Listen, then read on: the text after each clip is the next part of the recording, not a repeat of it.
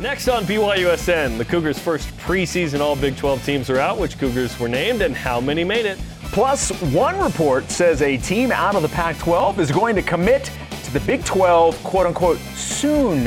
Which team is it, and do we like it? Hey, welcome to BYU Sports Nation, presented by the BYU Store, official outfitter of BYU fans everywhere. It is Wednesday, May 24th. I am Jarom Jordan, teamed up with backflipping analyst Jason Shepard. I'm not backflip guy. I'm too scared to do it. Are you front flip guy? Okay, here's the thing.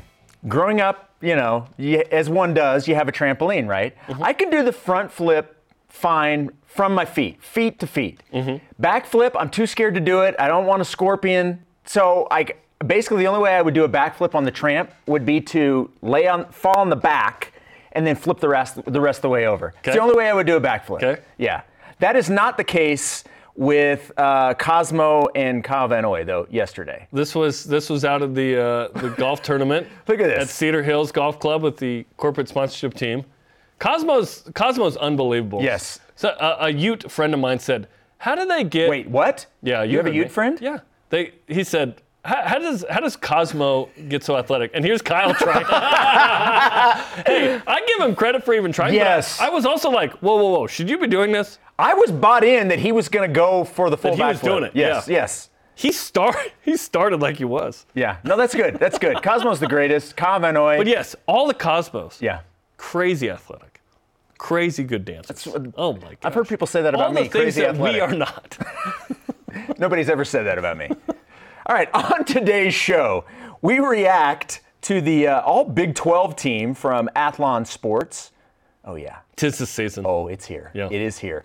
Kelly Ford joins us to discuss some not-so-optimistic projections for BYU football in year one in the Big 12. Plus, a certain Pac-12 team primed to make a jump to the Big 12. Nice, Shep. Yes, and we'll also be talking with Cougar high jumper Cierra Tidwell Allphin. She will join us from Sacramento to preview the NCAA West prelims for BYU track and field. All rise and shout. It's time for What's Trending. Touchdown, Cody Epps. Ben Bywater on the interception. Tyler Batty with his first sack of the season. What's Trending is presented by Tim Daly Ford, part of the Tim Daly Auto Group, serving Utah since 1968. Okay, we're going to get the magazines in the next couple of weeks and months, right? We're going to have the preseason all Big 12 teams officially, probably from the coaches and or media. Athlon Sports is the first to release the preseason all Big 12 teams in their opinion. 8 Cougars made the cut. Here we go. On offense, Aiden Robbins on the second team, Cody Epps third team, Kingsley Suamataia on the third team, Connor Pay on the fourth team. On defense, Tyler Batty, Ben Bywater, Micah Harper all on the fourth team. Special teams, Hobbs Nyberg, fourth team. I didn't know they'd go that deep to a fourth team, but yes, there we are. I like it. Shep, what do you think of the first All Big 12 anything, which sounds great? Yes. All Big 12, it's happening. There's more than exactly where everybody landed, just the fact that BYU was on the preseason All-Big 12. The funniest part about this was I was not expecting this, because you get into a rhythm, and with BYU even being in the WCC for the last decade plus, you get into like, okay, well, we're getting close to basketball season, so I wonder who's on the preseason. You go through all these other sports that you're used to getting the preseason teams. It's been so long since we've seen this for BYU football that when I saw it, I'm like, oh yeah, this is a thing. This still happens. So there was this excitement, this rush of excitement when I saw it. I will be honest with you. The one thing that really stood out to me that I really expected to be much higher was Kingsley Suamataia, higher than third team. That's probably one that I maybe second team was probably what I thought. But we're talking about a guy here that right now is being talked about, granted, a year in advance, but it's for reasons that we all know because he's really, really good. Being talked about as a first-round draft pick and maybe even a top 15 draft pick. So I was a bit surprised that Kingsley was just third team, but you know, I'm still in the just happy to be here phase, so I'm not going to complain too much. Are you going to be in that phase all year? Possibly. There's a real chance. We haven't cared about all independent anything for a long time. I think maybe the first year or two we were like, oh, this is cool. It's like us, Notre Dame, and like some other people. Yeah. We have not cared for a full decade about any all-conference anything right. relative to independence because there's like 5 or 6 teams, whatever. This now becomes exciting, more exciting, because it's not only a league, but it's a league that is Power 5, and we've waited for this moment for BYU. Is Aiden Robbins BYU's best offensive player? That's what Athlon is saying right here against the field. I'm assuming they go with 2 running backs on the first team, 2 on the second team. Is he a top 4 running back in the Big 12? I think that would be incredible, and that certainly sets BYU's offense up if that is the case. I would love to think that BYU has one of the top, if they go 3 per team, 9 receivers in the Big 12. If Cody Epps is a third-team guy, I'm with you on Kingsley Suamataia. If he is a first-round pick, we would hope he'd be on the top 2 teams. Yep. If you're going, 1 left tackle on the first team, another on the second team. Maybe it's not common knowledge that he's moved to left tackle. Connor Pay on the 4th. Listen, BYU is going to be in a league where many of these guys, we're going to watch the NFL draft next year in a very different way, where we'll go, oh, yeah, that guy was awesome at Oklahoma State. That guy was awesome at TCU that we maybe haven't watched before. And on defense, having 3 guys there, I like that too. I would love to have Eddie Heckard perhaps in the mix there as one of the top BYU players. But I love the idea that, Ben Bywater to me is probably BYU's best player at his position on the team at the moment. Hoping that Tyler Batty's awesome, that Isaiah Banya is awesome, that Micah Harper is awesome as well at safety. Hobbs Nyberg as a returner there, certainly. But when we're breaking down 4th team, special teams, maybe that's too much. But it's fun to see all Big 12 something, the individuals of BYU thriving. Offensively, BYU's really been good the last couple of years, obviously on the field, but also in the draft. So we'll see what this means. And we're going to just, we have not had this in 12 years, yep. Shep, which is we care about another group of of people in football in a different way. Like we'd watch consistently with Boise State, kind of, because you play them every year, but kind of Utah and kind of Utah State. Every year we're looking at everybody. Oh, so-and-so left. Like when who was it? What's his name? Tyler Dickinson or whatever from Michigan, Hunter Dickinson, transferred to Kansas. I go, oh, crap. He's going to Kansas. Right. Now we might play him. BYU might play him. It's just that context shapes the fandom in a new way in football, which is very exciting. Yeah, the fun part about these, especially if it's not where you maybe had initially wanted or hoped to see them, is to then compare this at the end of the year where everybody lands.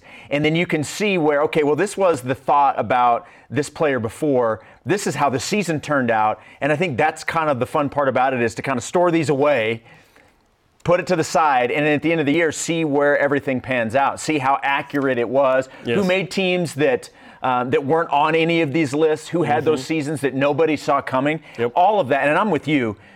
And we had, even in the WCC, obviously we paid attention to, Pepperdine and Gonzaga and St. Mary's and San Francisco, and so you get to learn. But it's different. It's different with football. Mm-hmm. It's different in terms of how much you really get into that specifically, and it's just something we haven't had for more than a decade. So to be back into that groove and being able to follow them like we used to with Wyoming and Air Force and Colorado State, all those schools. Like those natural rivalries and how are they doing? And oh no, man, they did better than we did. Like all that stuff's back on the table now. I love it. Okay, looking at last year's Big 12 teams, 1 quarterback, 2 running backs, a fullback, 3 receivers, a tight end, 5, maybe 6 O-line, 5 O-line. They go a little, like they have like 5 D linemen on the second team and 3 linebackers. So I don't know, we're running a 5-3-5 in on the all Big 12 defense. All good. Going to be fun to watch that. Obviously, it's early, and there's going to be all kinds of projections that come out. But the Aiden Robbins second team one, that tells us a lot about what Athlon Sports thinks of Aiden Robbins. If he can be a top 4 running back in the Big 12, that is great news for Keaton Slovis and the BYU offense. And it says a lot about the expectation of the O-line. There's this narrative from Aaron Roderick that, hey, they're really good. And last year, I think that might have been the best O-line BYU's ever had, perhaps. Right. The metrics were really good. I would love to see the running game be awesome this year.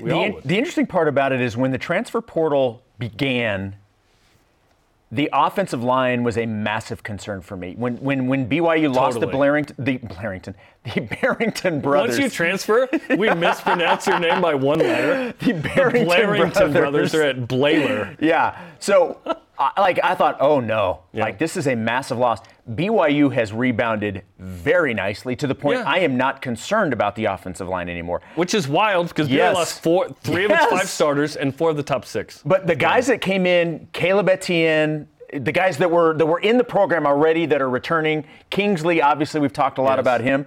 That is now a position of strength, in my opinion. And a couple months ago, I was really concerned with the guys that BYU had lost. No longer am I concerned about the offensive line. So that speaks then to, what you were talking about, and aiding a guy like Aiden Robbins at the running back position and the ground game in general. Paul Miley from Utah, Waylon Lapuahu from Utah State, Ian Fitzgerald from Missouri State. Bunch of these guys. Jake Eichhorn from Weber State. A lot of talent coming in that really bolstered that group. And they're deep. Yeah. They might be the deepest position at BYU. All right, let's stay with the Big 12 conversation. Friend of the program, Barry Tremmel of the Oklahoman, reported that a Big 12 source told him that Colorado is ready to commit to joining the Big 12 soon. Would you like Colorado to come back to the Big 12? Yeah, I think it's a natural fit. I don't think they ever really fit in the Pac-12. And I think it'd be fine. You'd have a travel partner out west with BYU. Certainly still far away, all things considered, but much closer than a lot of the other schools. I'd be fine with that. I don't know when that would happen, how many years it would take, if it'd be like in 25 or whatever. What would Utah do without a rival, though? Oh, my gosh, what would they do? Who cares? Who cares? Colorado in the Big 12 would be great. I think that'd be a good fit. Did they add a ton, competitively? No, because they struggled. They will. I believe in Coach Prime. This guy. I believe he'll be somewhere else in 3 years. No, that's fine. By the time Colorado gets into the Big 12, I don't even know if Deion Sanders would be the head coach at Colorado. But what it means is Coach Prime. Nice. Thank you. I don't know what this means for the Pac-12, but. Do they add San Diego State, and then it's like, well, we're still at 10 when USC and UCLA move? Is this the first puzzle piece to potentially move? Also, this isn't the first time we've been told that someone might move soon. We were told Gonzaga might be in the Big 12 soon, and that was a few months ago from Stuart Mandel. That piece of the puzzle hasn't happened quite yet. So we'll see. There's a lot of fodder out there with UConn, San Diego State, Colorado now. Show me when it happens, and then we'll see what the domino effect is. I do like the idea of it. If the Big 12 is going to expand, I'm perfectly fine with the Big 12 as it is, even when Texas and Oklahoma leave. I'm okay if that's what ultimately decide at 12 to stick with those 12. I'm fine. Brett Yormark is not fine. In Brett we trust because he's done remarkable things so far. So whatever they decide to do, I trust his judgment based off of what we've seen so far. So I'm perfectly fine if they stay with the 12 once Texas and Oklahoma leave. But I do like the idea of if Colorado's going to be the team, one of the teams that come in, I do like that. I like it for some of the reasons, even though travel partners really don't mean much anymore because all these conferences are so spread out anyway. And you have Cincinnati was talked Olympic about sports. That it does help West Virginia, even though they're not right next to each other, they are close. So it gives you some sort of closeness with another program. Yes. Yeah. So for those reasons, I like it. I agree with you. They never felt like they were a fit in the Pac-12. The fact that they were in the Big 12 before, it would make for a very easy transition to go back. That doesn't always happen where you spurn a conference and then they welcome you back. And it feels like that would be a school that everybody would be okay to bring back in. Yeah. It would be nice to be able to have the Denver market and be able to still be able to pay attention to things that are going on there. So I do mainly like for Jimmer. And for Jimmer because Jimmer obviously lives in Colorado. Yep. So I like the idea if it happens. And would they be the only school added? I don't see why the Big 12 would add one school. Yeah, I would add another school. Colorado, Arizona. If you're going to go, are you going just from the Pac-12? Or is it Colorado, UConn? A lot of smoke around UConn. Are Arizona and Arizona State together in what they do? Because BYU and Utah were not. So perhaps there's a one-school thing there. Is it San Diego State? Do you just go and grab that Pacific time zone team that you've craved Granted, you really want Oregon and Washington probably. Right. But if and until then, do you just go get those two? You take the next best option for the Pac-12, and you take an existing piece of the Pac-12. And now they are down, not only down to 9, but they don't have that expansive piece to add to 10. That makes sense, unless you're going to add a Fresno State or a UNLV or whatever. SMU. So that SMU. Yeah, SMU in the mix as well. But again, nothing's happened quite yet. Do we think something will happen before July 1st, by the way, given the TV contract thing with San Diego State needing to pay the Mountain West $17 million, but that goes to $51 million by July 1st? I keep getting this feeling like it has to happen now, right? It has to happen soon, right? But nothing's happened to what you were saying. Things can happen quickly. But you're right. But when there's a deadline and there's a financial implication to it, it's amazing how quickly decisions get made. My understanding is if they don't, they'd have to wait until like 25 or something, or later. That makes sense that we would see something. But the Pac-12's not going to do something. If they're not going to do something. Well, okay, we'll get into that. They haven't yet. If they don't like what they have, regardless of whether or not it's their only option or not. Right. They may drag their feet longer than what we've even seen. Absolute mess right now. Our question of the day: do you like the idea of Colorado rejoining the Big 12? Oh, like 3 years ago, I never thought this would be a question of the day. David Moore on Instagram: Colorado coming back to the Big 12 will be the first domino to fall in the vacuum of inviting BYU back in 2021. Provo has been the epicenter of Big 12 open for business placards within Pac-12 territory.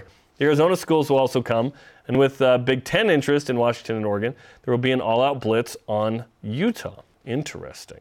Continue to weigh in on Twitter, Facebook, and Instagram. Join us Friday for a BYU Sports Nation special as we take a look back at the 2020 Cougar football team and how they overcame a pandemic to deliver a memorable season. Watch at noon Eastern on BYU TV and listen on BYU Radio. Coming up next, Kelly Ford of K-Ford Ratings joins the program. What do his numbers say about the Cougars' first year in the Big 12? This is BYU Sports Nation.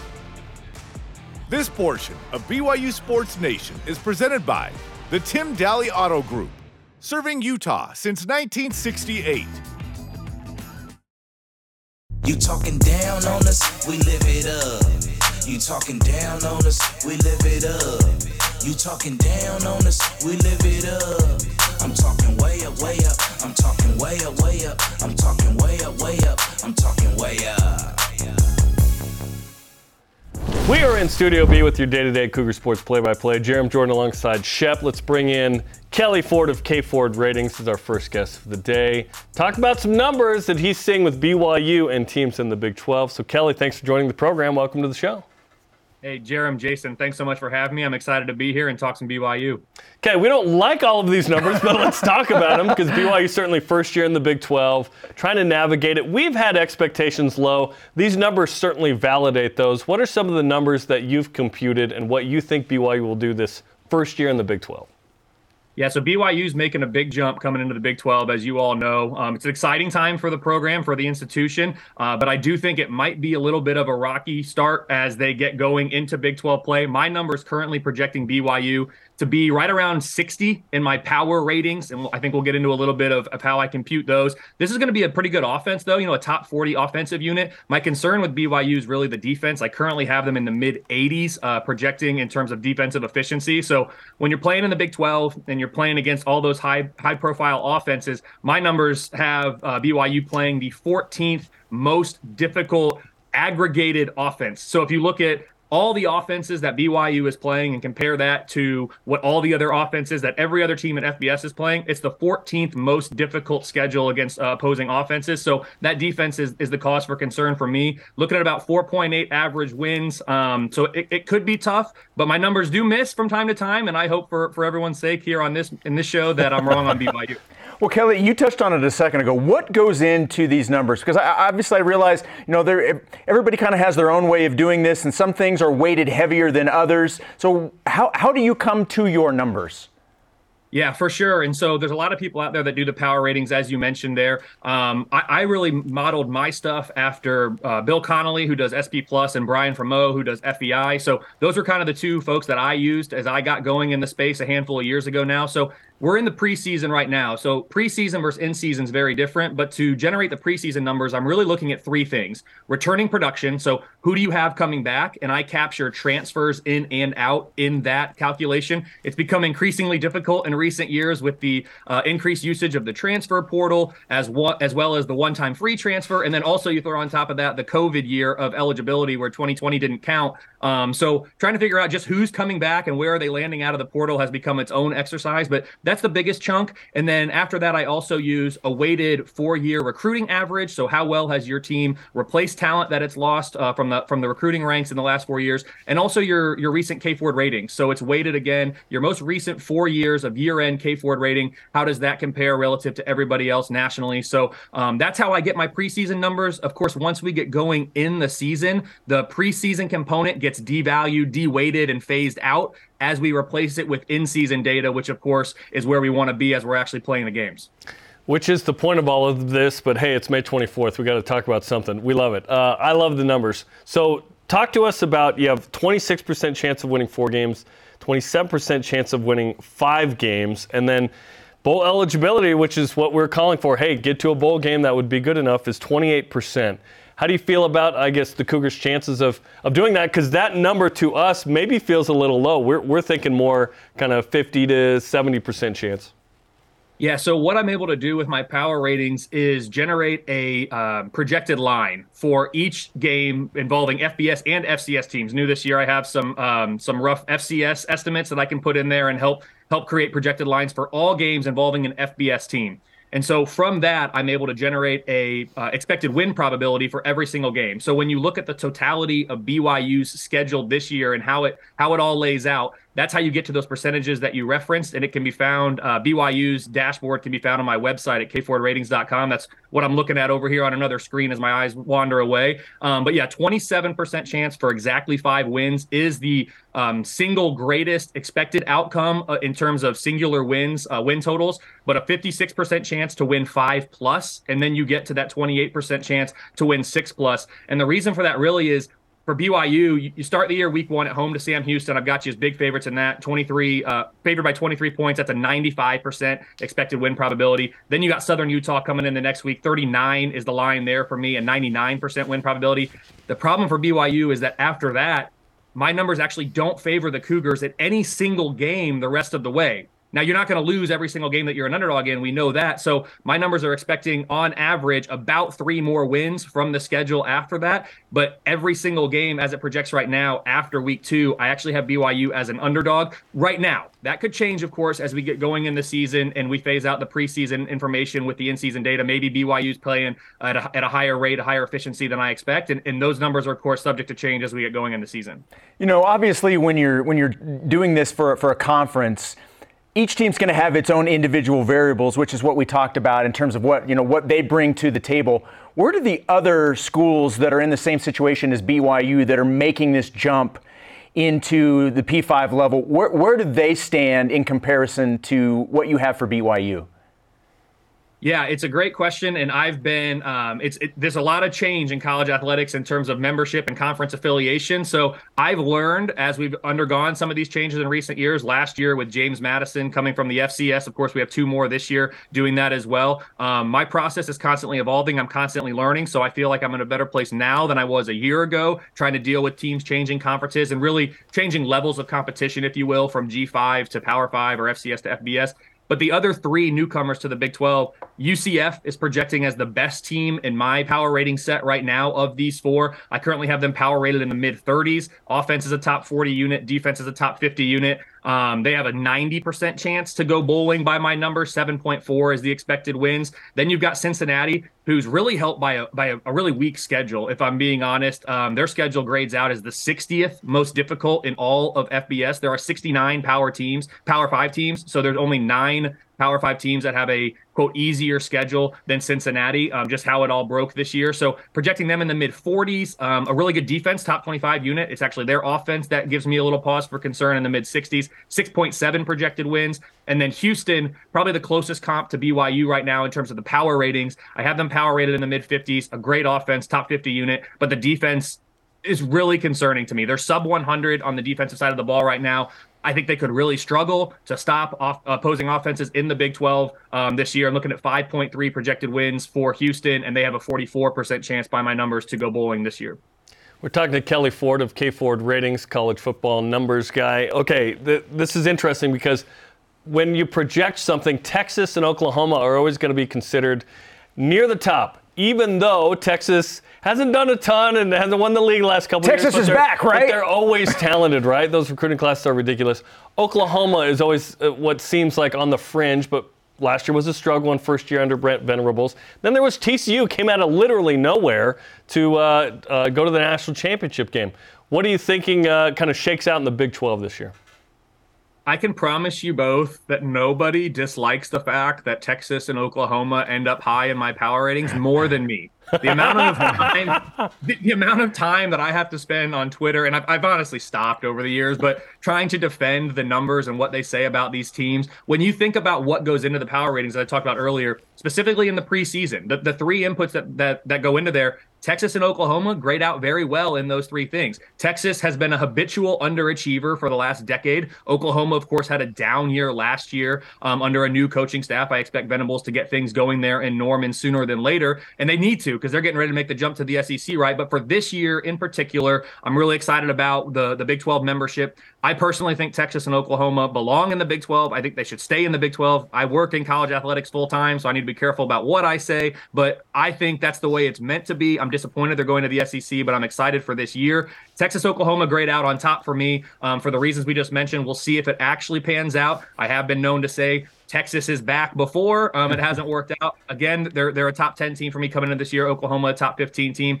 You mentioned TCU. Last year, they did come out of nowhere. They were my number one overachiever in all of FBS last year. My numbers going into last year projected 6.4 wins for TCU, of course, in the regular season. Of course, they go undefeated, 12-0, make championship game, make the CFP. And so they were the number one overachiever by my numbers. If we're looking for, I have them this year projected third in the Big 12. If we're looking for a team that might do something similar this year, Oklahoma State reminds me a little bit of TCU based on where they are currently power rated and where TCU was last year. I'm not predicting that Oklahoma State's going to go on a run and make the Big 12 championship game, make the CFP. I'm looking at, maybe fifth in the Big 12 in terms of the standings. I have them power rated in the mid 30s, but you look at that schedule, it's 64th most difficult. So it's even easier than Cincinnati's. And I talked about how easy theirs was. So I think the schedule sets up in such a way that Oklahoma State might have a chance to maybe make some noise. They miss Texas in Big 12 play, which I think is huge for your prospects. So yeah, the Big 12, it's unpredictable. It's exciting. It's one of my favorite conferences out there. And I can't wait for this one year. We're going to have the 14-team Big 12. I think it's going to be great. And if I'm being completely honest, I wouldn't be mad if Texas and Oklahoma both missed out on the championship game on their way out the door, because I am a little bitter. I'm a little bitter that they're leaving. Look, Lake, is one more question before we let you go. The thing that we really want to know and our fans want to know, please just at least tell us that you think the Big 12 is better than the Pac-12 this year, right? Oh, not just this year. They have been for quite some time. The Big 12 is a very strong conference. They were among the strongest last year. When you look top to bottom, there's no league that can compare with the Big 12. In football, men's basketball, that's a whole nother conversation. But in football especially, top to bottom, there's no league that can compete with the Big 12. I'm looking at Kansas as my worst power-rated team this year, and I know folks in Lawrence are rolling their eyes because they had a great year last year, but my numbers are suggesting that was the anomaly, not the normal, right? So maybe a little bit of regression to the mean. Still going to be a good team this year. I have them power-rated 63rd. There is no other league out there, though, whose worst team, especially in a 14-team league, is power rated at 63. I mean, that is FBS average, and that's your worst. So while the Big 12 might not have as much firepower at the top, when I'm talking, the very elite teams in college football, those reside in the SEC, the Big 10. While they might not have a team like that, Texas and Oklahoma are going to give it a run this year by my numbers, and the bottom is so strong. There's really not much of a comparison based on the numbers between the Big 12 and the Pac-12, and that's nothing against the Pac-12. I like the Pac-12 as well, but the numbers suggest the Big 12 is the clear favorite. I'm a little salty at the Pac-12 too, or USC and UCLA for similar reasons, so I wouldn't be mad if those teams missed out on the Pac-12 championship this year either. But yes, the Big 12 is absolutely one of the strongest conferences in college football, and it's because top to bottom, there's not a bad team. Kelly, tell me how you really feel. No, that was good stuff. We appreciate the time. Of course, check your stuff out on kfordratings.com. Kelly Ford, thanks for coming on the program. Jarom, Jason, I really appreciate it. Good luck with everything. Look forward to seeing BYU this year in the Big 12. Thanks, Kelly. Thanks, Kelly. Good stuff, man. And great stuff. Listen, I've said it before on the show, that like a certain number or a certain metric, it isn't everything, but it's something. Hopefully BYU has a better chance than 28% to go bowling. Yeah, we certainly. That number feels low. It does feel low. But that's what he's saying based on the production. But that's why we play the game. That's why you do it. That's why TCU had an incredible run last year. Who knows, man?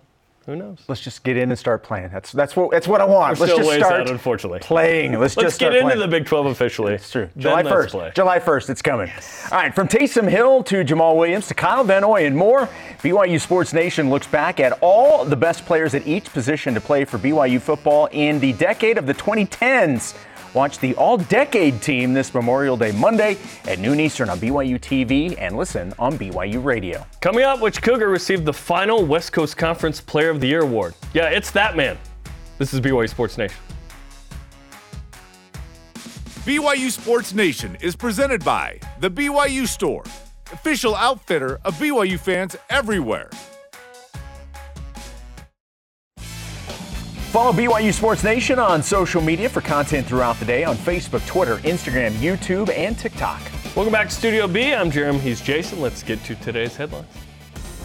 Athlon Sports announced its all Big 12 teams, as mentioned earlier in the program. On offense, Aiden Robbins on the second team. Third team goes to Cody Epps and Kingsley Suamataia. Connor Pay was named to the fourth team. On the defensive side of the ball, Tyler Batty, Ben Bywater, and Micah Harper all named to the All Big 12 fourth team. Hobbs Nyberg for special teams on the fourth team.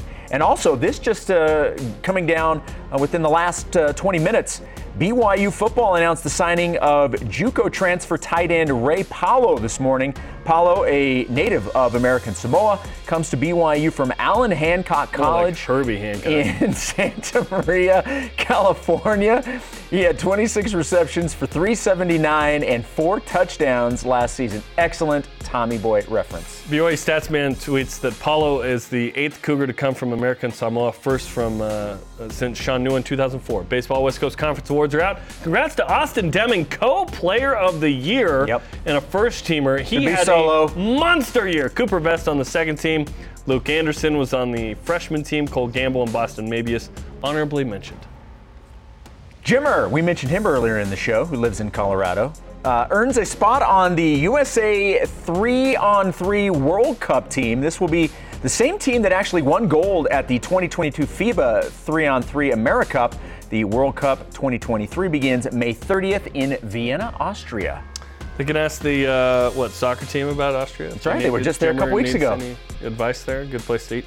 Men's and women's track and field begin competition at the NCAA West preliminaries today. We'll talk to Cierra Tidwell Allphin coming up. 19 Cougars are competing in 13 men's events beginning at 4:30 Eastern.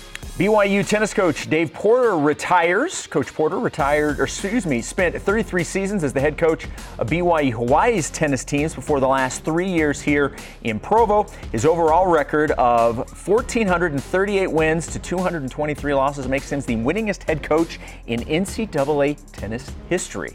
Cody Feager is one of 75 assistant coaches on the impactful mid-majors assistant list. I didn't know that BYU was a mid-major. They have been. But yeah, so is this retroactively? Yeah. Or is this looking forward? Congratulations to Cody, though. Yes, Cody is a fantastic assistant coach, and we've really enjoyed now the second stint of Cody at BYU. Yeah, he deserves every accolade that he is given.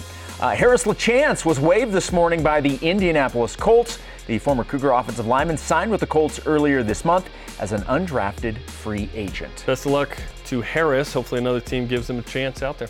Let's go. Here are today's headlines. Let's whip it. Coug Whip Round is presented by Maersk, your e-commerce logistics shipping partner. What's on the whip? Zach Wilson had a good day of practice yesterday at Jets OTAs, according to multiple Jets beat writers, after Aaron Rodgers tweaked his calf. So is Zach having good practices and getting first-team reps while remaining the backup the best-case scenario for him this season?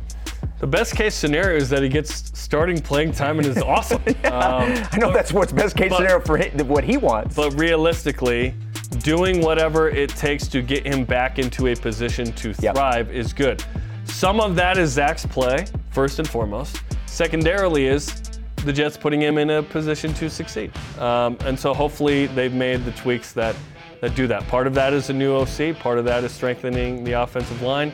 And then just some time away to be able to watch, perhaps, is the thing that does him good. We'll see. Yeah, look, he is in a good situation here. This is an opportunity that if everyone handles it right, and I'm talking about the Jets and all the quarterbacks, like this could be very, very good for Zach Wilson and his career long term. We're all pulling for Zach and hope that it is a really good situation and this all works out for him. I just wonder if it's with the Jets. Yep. Yeah, you never know. Yeah.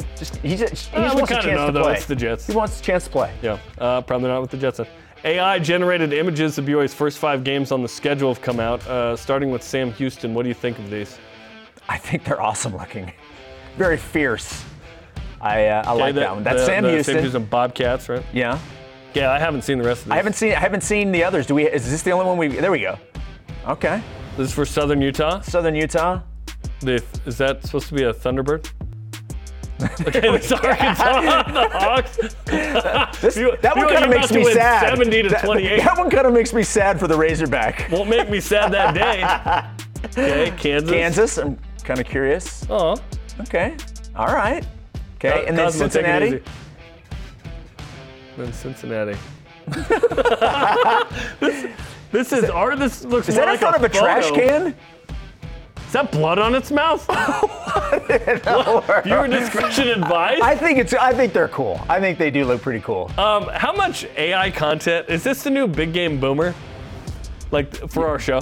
AI BYU thing. Here it is. We're not even really here. We're both AI today. This is AI. This isn't actually. We're not even here. Not Jason, and this is not. I am not Jarom. I love Dennis Pitta. Coming up, BYU high jumper Cierra Tidwell Allphin is ranked 3rd in the nation. How is she preparing for NCAA preliminaries, because hey, maybe she won the national championship? This is BYU Sports Nation. Bye. This portion of BYU Sports Nation is presented by Maersk, your e-commerce logistics shipping partner. Welcome back to BYU Sports Nation from Studio B. Jarom Jordan alongside Shep. Let's bring in live from Sacramento ahead of the NCAA preliminaries in NCAA track and field, the outdoor championships. Cierra Tidwell Allphin, the junior high jumper from Gilbert, Arizona. Cierra, what's going on in Sacramento today? How you doing? Hey, I'm good. Thanks for having me. Yeah, we just got here yesterday. I don't jump till Saturday, so I'm kind of just hanging out, supporting my teammates until then. So you're gonna go sightseeing with all of your free time? Walk around the state capital of California? I should. I'm a little bummed we're not as close to the beach, but... It is what it is. Okay, walk us through your mindset as one of the top high jumpers in the country, ranked number 3 in the country right now. At a jump of 6'2", you could jump over both of us. Your mindset going into the prelims to make the try and make the outdoor NCAA championships. Yeah, so high jump is a little different than a lot of events with track and field. We don't have prelims, we just go straight to finals, which is nice because our competitions usually take like a few hours. So I'm definitely feeling confident going into regionals. I think I have a good chance of qualifying. So, we obviously know how dominant the BYU track and field program is, and when athletes like you come into the program, you come in expecting really, really big things. When you look at the fact that between the men and the women, there's 64 that have qualified for prelims. This is what you guys expect, isn't it? I mean, you guys have the history to back up just how good this program is, right? Yeah, it's definitely really cool being part of such a dominant program. This is my 4th year at BYU, and I feel like every year I've just seen the team improve. Just kind of an example, last year we chartered our flight and we shared the plane with like a couple other Utah schools, but this year we chartered and we pretty much filled up the whole plane. So I think that's a good sign that we're improving and that we'll be ready for the Big 12. Talk us through your competition and where you fit. Obviously ranked 3rd, you've got the 2nd highest jump in BYU history. You're on the fringe of obviously competing for a national championship, it seems.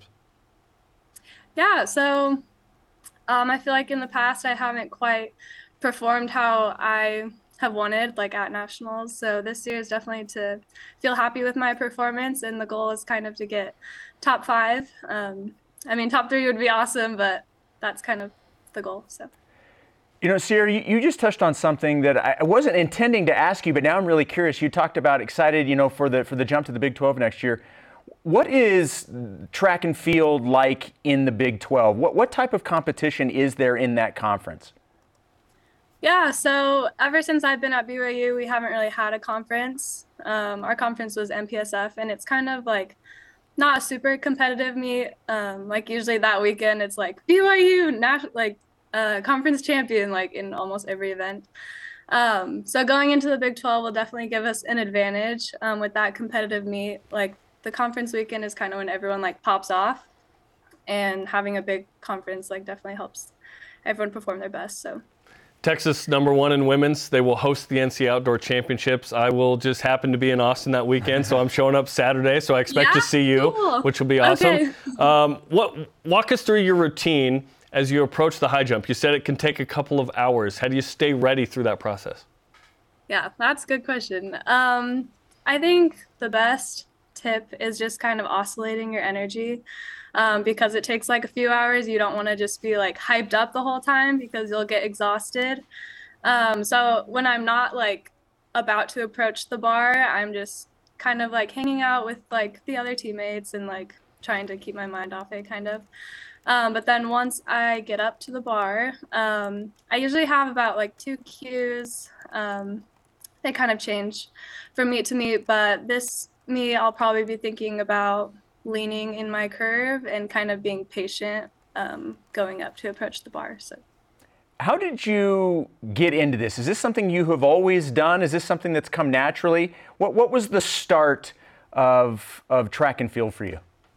Yeah, so I started in 8th grade. I actually started with cross country. I'm not sure why. I think some of my friends were doing it. Peer pressure then, huh? I hated every second of it.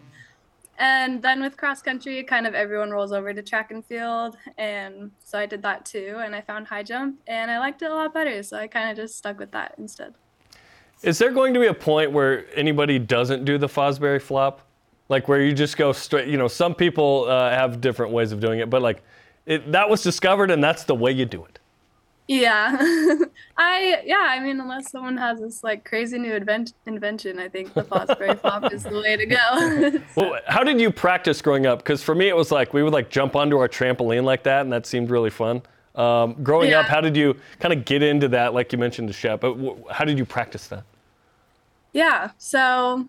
I mean, I started in junior high and my coach was just like the school counselor. So I don't think she knew like a lot about the sport, but we did a lot of like jump squats and I lived in Arizona and we had a pool too. And like, I loved swimming. So sometimes I would get in my pool and do like kind of like backflips underwater. Coach Robison, the jumps coach, is retiring at the end of the season. Been there for 30 years at BYU. What has he meant to you and this program? Definitely, yeah. Robbie has impacted like everyone on the team, like everyone he makes contact with. He's definitely been the best example to me of what it means to love those around him. Just traveling with him these past 4 years, like anywhere we go, doesn't matter like what meet, he always finds coaches and athletes that he knows and gives a big hug to. Like yesterday we went to the track and he was like talking to some guy that I've never seen before, but he's just really good at building relationships and keeping up those connections. And certainly, the son of Clarence, the name of Robison track, which is pretty notable in BYU history. Well, best of luck with everything. Enjoy that process in Sacramento. I don't know what you're going to do until Saturday. But on Saturday, dial it in, and then we look forward to seeing you at the Outdoor Track and Field National Championships in a couple of weeks. Good luck. And here's all the karma we can give you to do your best. Okay. Awesome. Thank you so much. Cierra Tidwell Allphin on BYU Sports Nation. She's legit, man, and she's part of a really, really good program. BYU's been known for its running, but the overall indoor and outdoor track and field teams have increased in their abilities over the years, led by people running, obviously distance. There are sprinters that are better at BYU now. And, of course, in the field, we've seen Ashton Lunt win the national championship in javelin. Cierra is top 3 in high jump right now in the country, so it's going to be an interesting next couple of weeks in track and field. Yeah, this program is to say legit is an understatement. This program expects greatness every year, and more times than not, they do it. Like, and you mentioned sprinter. Sierra's married to a former BYU sprinter in Ransom Allphin. Yeah, so that's one of the best names of BYU. Yeah, exactly. So needless to say, it's a very athletic couple. Yeah, there's some pun certainly with Ransom note that he could leave. And so, yeah, well, that's next time. Yeah, exactly. All right, if you missed any interviews, Deep Blues, shows, or games, you can find them on BYUSN.com, or you can download the BYU TV app to get all the BYU TV sports content on demand. Coming up, do you like the idea of Colorado potentially rejoining the Big 12? This is BYU Sports Nation. Rocky Mountain Rival. BYU Sports Nation is presented by The BYU Store, official outfitter of BYU fans everywhere. This portion of BYU Sports Nation is presented by Mountain America, the official credit union of BYU Athletics. BYU Sports Nation is on demand. Download the free BYU TV and BYU radio apps, or listen to the podcast. While you're there, please subscribe, rate, and review.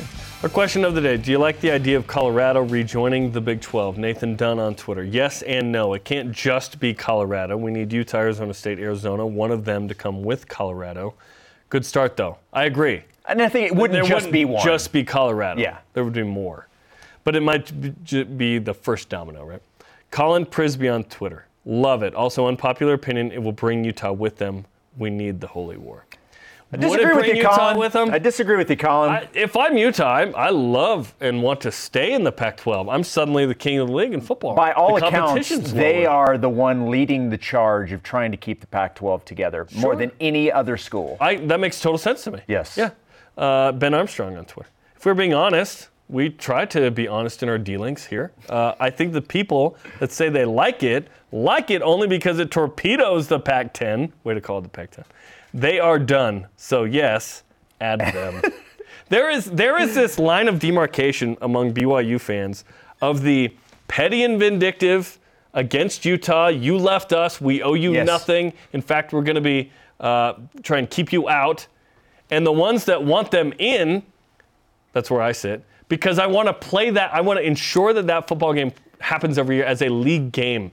But I get the P&V part. Yeah. But I want to overcome that because I like playing Utah more than I want to be petty and vindictive against them for that reason. We need to come up with, and by we I mean the Big 12. Like the Pac-12 has the back the pack, like the hashtag. We need to come up with a Big 12 version of back the pack, but you know, because it can't be based off of big, because you've got the Big 10 as well. Is it 12? You play off the 12. We've got to come up with something. We do love the number 12. Right, yes, here, though, we've got to come up with something that can rival back the pack, so that anytime there's a Big 12 versus Pac-12 matchup, we've got those dueling. Got to come up with something. Those dueling banjos, yes, exactly. Of sorts. Yeah. Where do you stand on the Utah and the Big 12? I want no part of Utah and BYU in the conference together. I've said that many times. I'm perfectly fine. You're upset. You go your separate ways. I'm perfectly fine the rest of our lives. Why is this? Because Utah left. There's that. I have no want to ever play Utah again. I realize I'm in the minority on that. You don't want to play Utah in anything? I could not care if BYU faced Utah ever again. Oh, interesting. I feel the other way. Yeah, I want to play Utah and everything. I think it's fun. Yep, that's the funnest game on the schedule. Let them do their thing. We'll do our thing. I'm perfectly happy with that. You want to you drop off the kids at a neutral location. I don't even want to see your face. Nate Crowley on Twitter is the elite voice of the day, presented by PAX Healthcare Elevated. Just really excited about the rivalry. Hashtag Rocky Mountain Rivalry. Yeah, there we go. We're not fabricating some rivalry. Stop it. Stop asking who's the rival going to be. It'll just happen. That's how rivalries take place. Like St. Mary's. We didn't think it was going to be St. Mary's. It just happened. Today's Rise and Shout Out presented by Mountain America, the official credit union of BYU Athletics.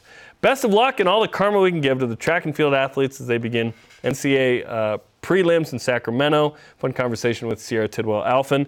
Good luck for qualifying for nationals. BYU's got 7 in the top 10 in their sport in men and women's track and field, so best of luck. Absolutely.